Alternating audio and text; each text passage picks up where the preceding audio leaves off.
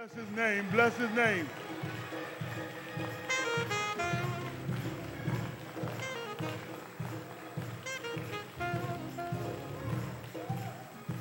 Amen. You may be seated in the sanctuary. We will fight and we will win. We always win. We always win. No matter what may come my way, we always, we always win. We always win. We always win. No matter what may come my way,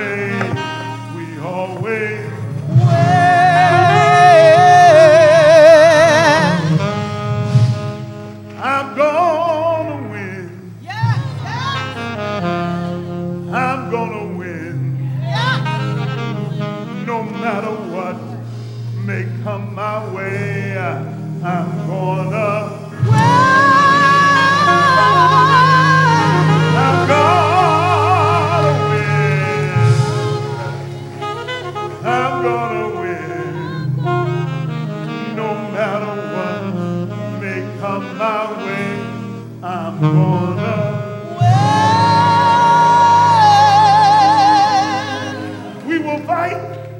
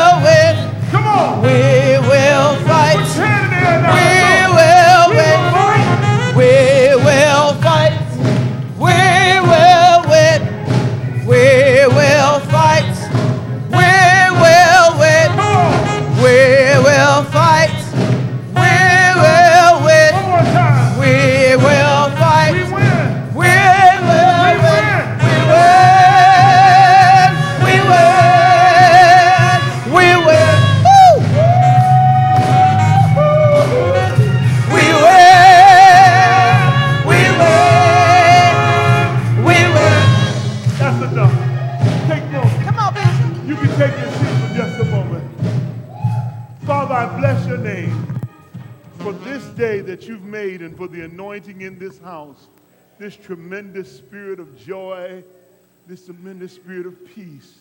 Speak to us even in this hour. In Jesus' name, amen. Ah, bless his name.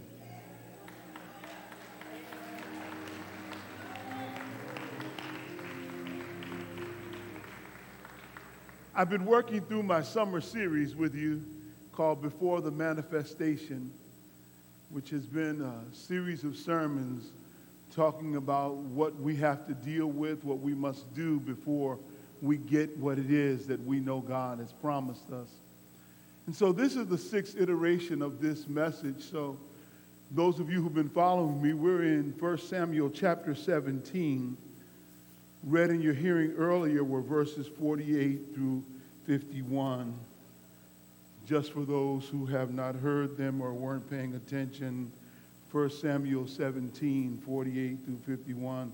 So it was when the Philistine arose and came and drew near to meet David, and David hurried and ran toward the army to meet the Philistine. Then David put his hand in his bag and took out a stone and he slung it and struck the Philistine in his forehead so that the stone sank into his forehead and he fell on his face to the earth. So David prevailed over the Philistine with a sling and with a stone and struck, struck the Philistine and killed him. But there was no sword in the hand of David. Therefore David ran and stood over the Philistine, took his sword and drew it out of its sheath and killed him and cut off his head with it. And when the Philistines saw that their champion was dead, they fled. The word of God for the people of God. Blessed be God. Really interested in the fact that a lot of times people want to win battles, but they don't want to get in fights.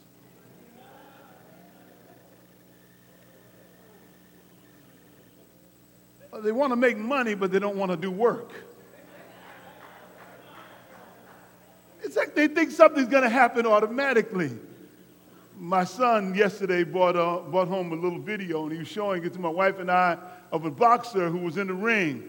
And you could hear the announcer t- telling that the guy in the ring with him was one of those really fierce fighters to the point that he was trying to warn everybody pay attention to the fight. This guy is known for taking out his enemies real quick.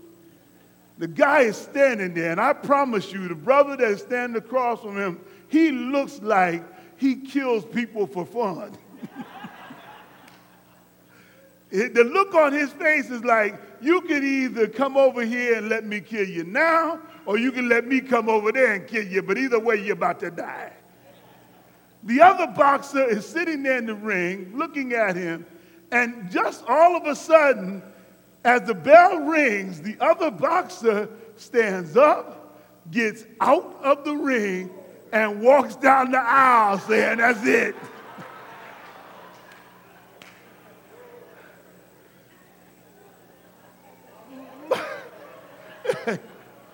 no mas, that's it. I'm, I'm done. I'm done.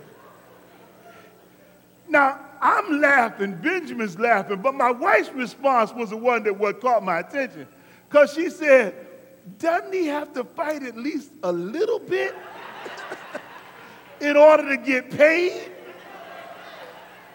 If he at least fought a little bit, he could get paid. And I was laughing because I said, that's right.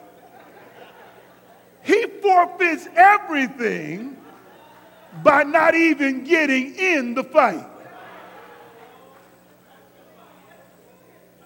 And what you have to realize is that sometimes, if you want to be successful, if you want the things that come on the other end of the battle, you have to be willing to get in the fight.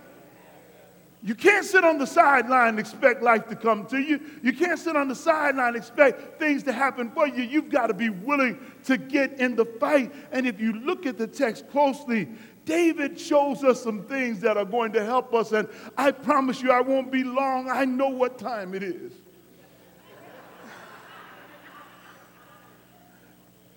But David shows us something.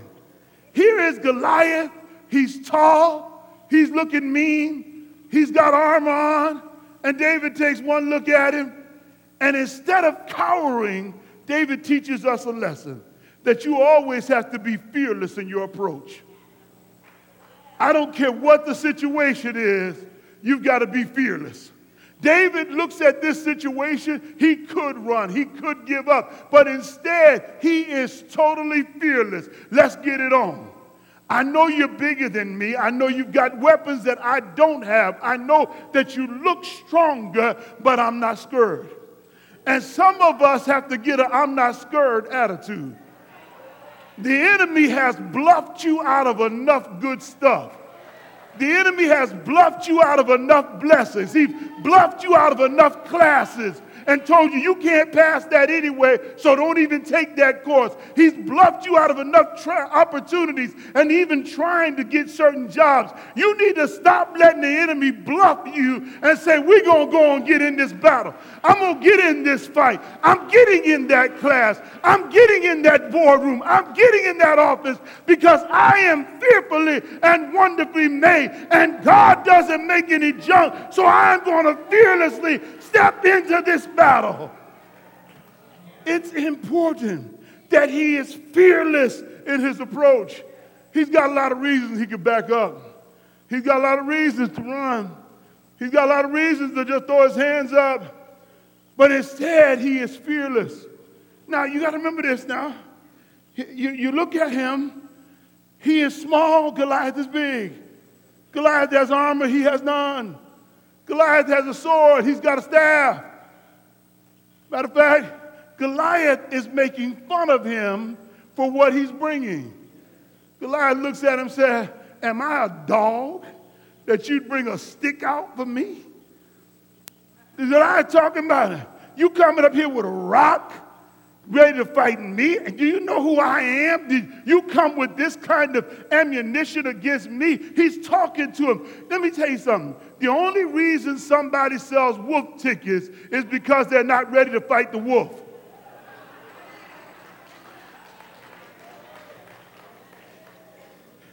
You see, you be worried when someone doesn't talk junk. It's not the one talking all the junk. You watch the one that doesn't say anything.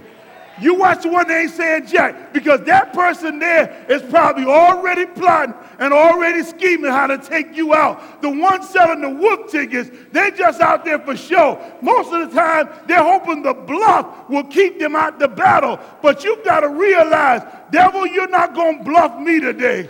You're not going to talk me out of the blessing God has for me. You're going to have to come with something other than calling me out of my name. You can curse me. You can talk about me. You can criticize me. You can call me everything but a child of God. But the one thing you can't do is you can't control me. I determine who I am.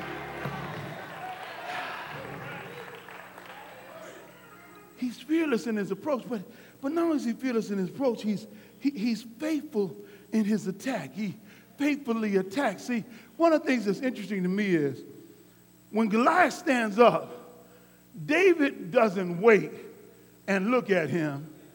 David attacks. Now, see, some of y'all didn't get that. See, sometimes you sitting back instead of getting at it. You got that procrastination button you keep hitting. It's right next to the snooze button that keeps making you go back to sleep. And every time you're supposed to do something, instead of going after it with all your strength and tenacity and sagacity, with everything about you, you go back to sleep. You act like you're not in this thing for a fight. But at some point, you've got to be willing to attack your problems. Take your stuff head on. You, you can't, ah, yeah, I'm scared to know. I, I, I uh, Christina, my, my, my baby girl, she got me into this Dr. Pimple Popper.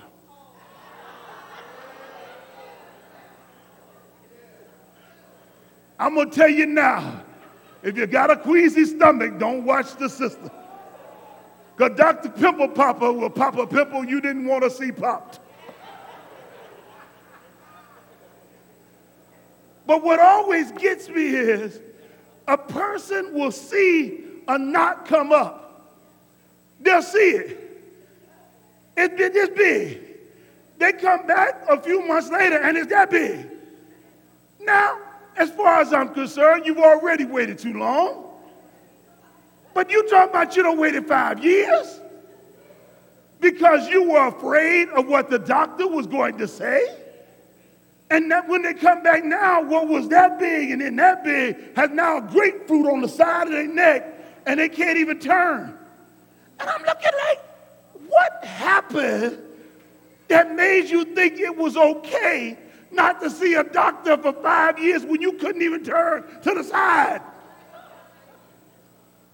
Fear will make you stop doing what you know you must do in order to survive.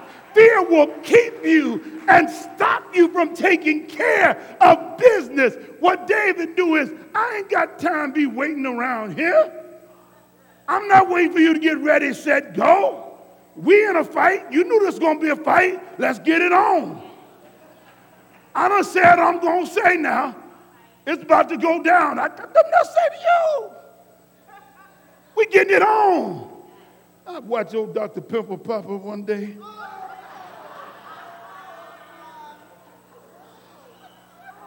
Lady had this thing on the back of her neck. She cut it open and start pulling stuff out. Pounds of stuff. Y'all, y'all, y'all, y'all going somewhere with this. What could have been neutralized small has now become big And now I'm worried about your nerves, and I'm worried about your arm, I'm worried about your hand, I'm worried about what's going to happen to the rest of your neural system. What could have been handled early has now become a problem. And Satan, let help somebody in here. You've got to realize some stuff in life cannot be put off. You've got to attack some things. Don't put the bills over on the side. You got to handle your bills. Don't act like it didn't happen. Let me tell you something. The shut off notice was not an April Fool's joke. You got to go handle the situation.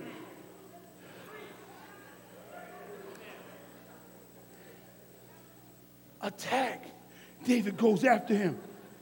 And he faithfully, I, I use the word faithful, and uh, I want to use that word multiple ways because he's faithful to God, but he's doing it in faith. Are you following me? Because he's, he's about to fight by faith. Because the just shall live by what? He's about to fight by faith. It is not that he thinks that he's bigger, stronger. It is that he knows that God is greater. Preach, Watts. I'm trying to. When you know that God is greater, your deficiencies do not deplete the demand on your life to trust God. Whatever you're deficient in, God can make up because His strength is greater than your strength, and He will be with you even in and through the battle. Okay. Okay. David reaches, you know, he, he'd already got the five stones threw just five stones in a box, threw them in a sling, you know. Now he walking around, he got a sling, he got, he got a little, little man purse on him, five rocks, he got a stick in one hand, and he getting ready to go fight this seven, eight foot giant. And he's on the attack. But he's not just on the attack because he knows that it's time now to fight aggressively. Don't just fight, but fight aggressively. What do you mean, Reverend? This is important here. Because, see, some of us, not all, but some of us, we will do just enough to get by. We do the bare minimum to get by. We will keep treading water instead of going in like we want to be in the fight. And sometimes you can't be around there playing with a situation. You got to handle your business. Sometimes you got to get aggressive with it. You got to go ahead and go after it like your life depends on it, because in truth, your life does.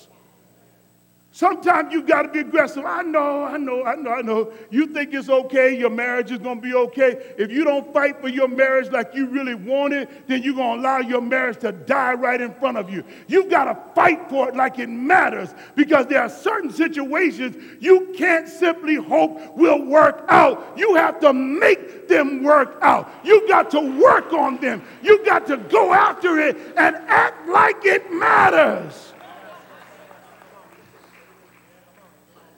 The trick of the enemy is to make you think that it's all going to work out. She'll get over it. It'll be better tomorrow. All she needs is a good night's sleep. He'll get over it. It'll be better. No, it won't. It ain't. You know, uh, one thing about being empty nesters, and you know, my wife and I are, unless the kids come home to visit, we usually just the two of us there. One thing about uh, being empty nesters, you learn some lessons you didn't realize before. See, now, if something is laying on the floor, I can't blame the children. I can't, I can't even blame her grand dog, little Basil. I can't blame him. He ain't at the house. There ain't but one or two people there. And says, I'm the only one that doesn't do a lot of cleaning. It was probably me.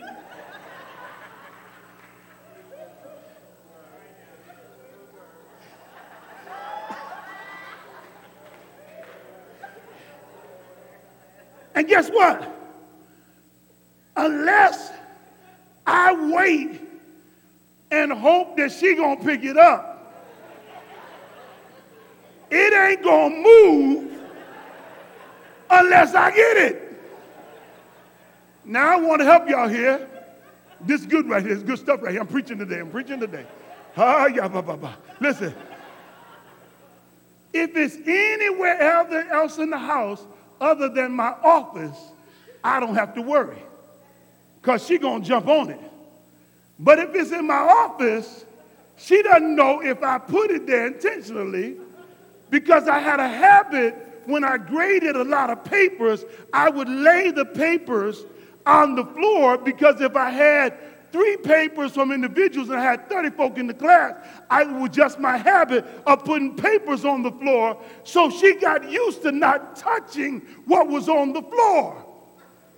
Are y'all listening to me? In other words, if I don't go pick it up, it ain't gonna move.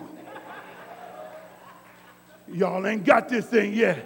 There's some stuff in your life that ain't gonna get fixed until you get off your rusted dusty, get on down there and pick it up and make it happen. Quit waiting on somebody else. You have to be proactive.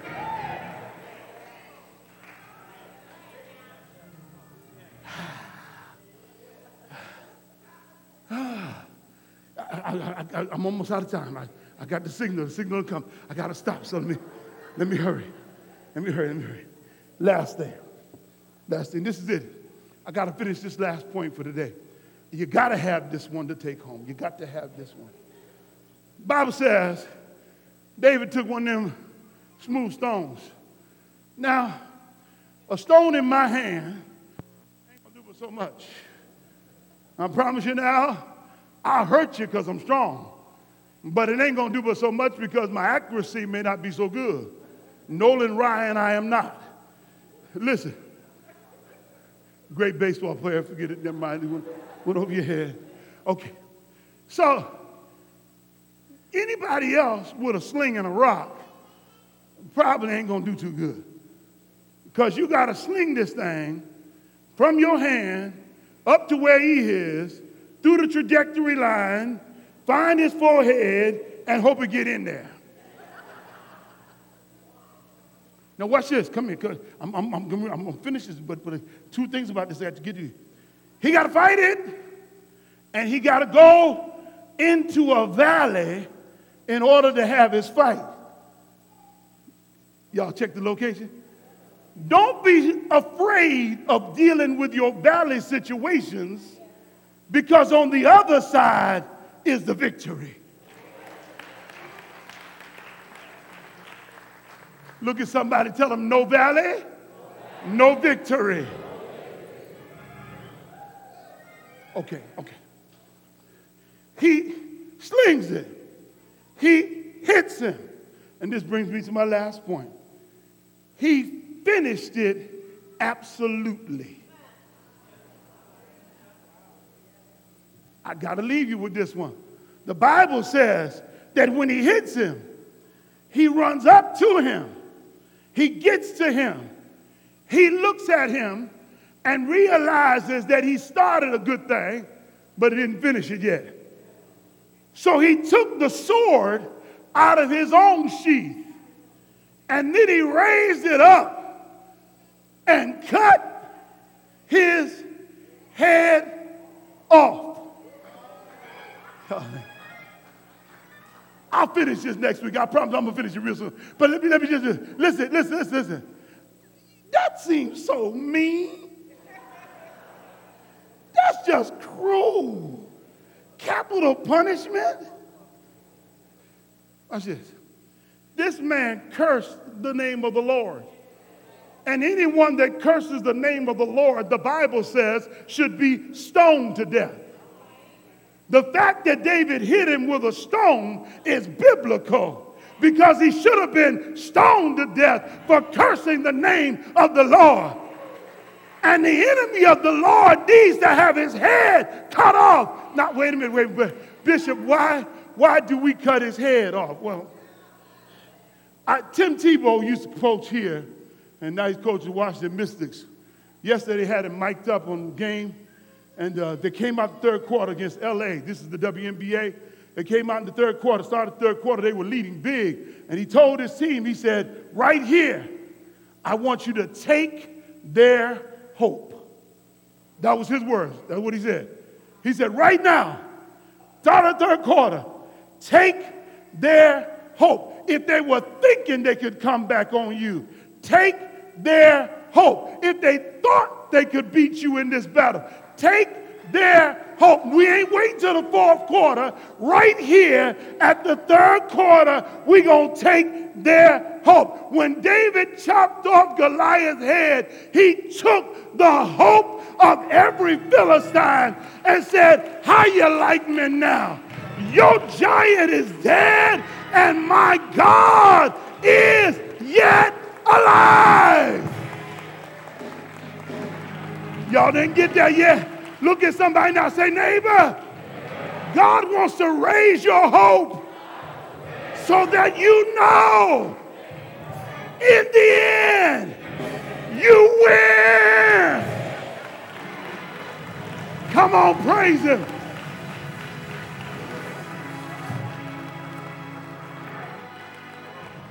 Come on, give Him a praise.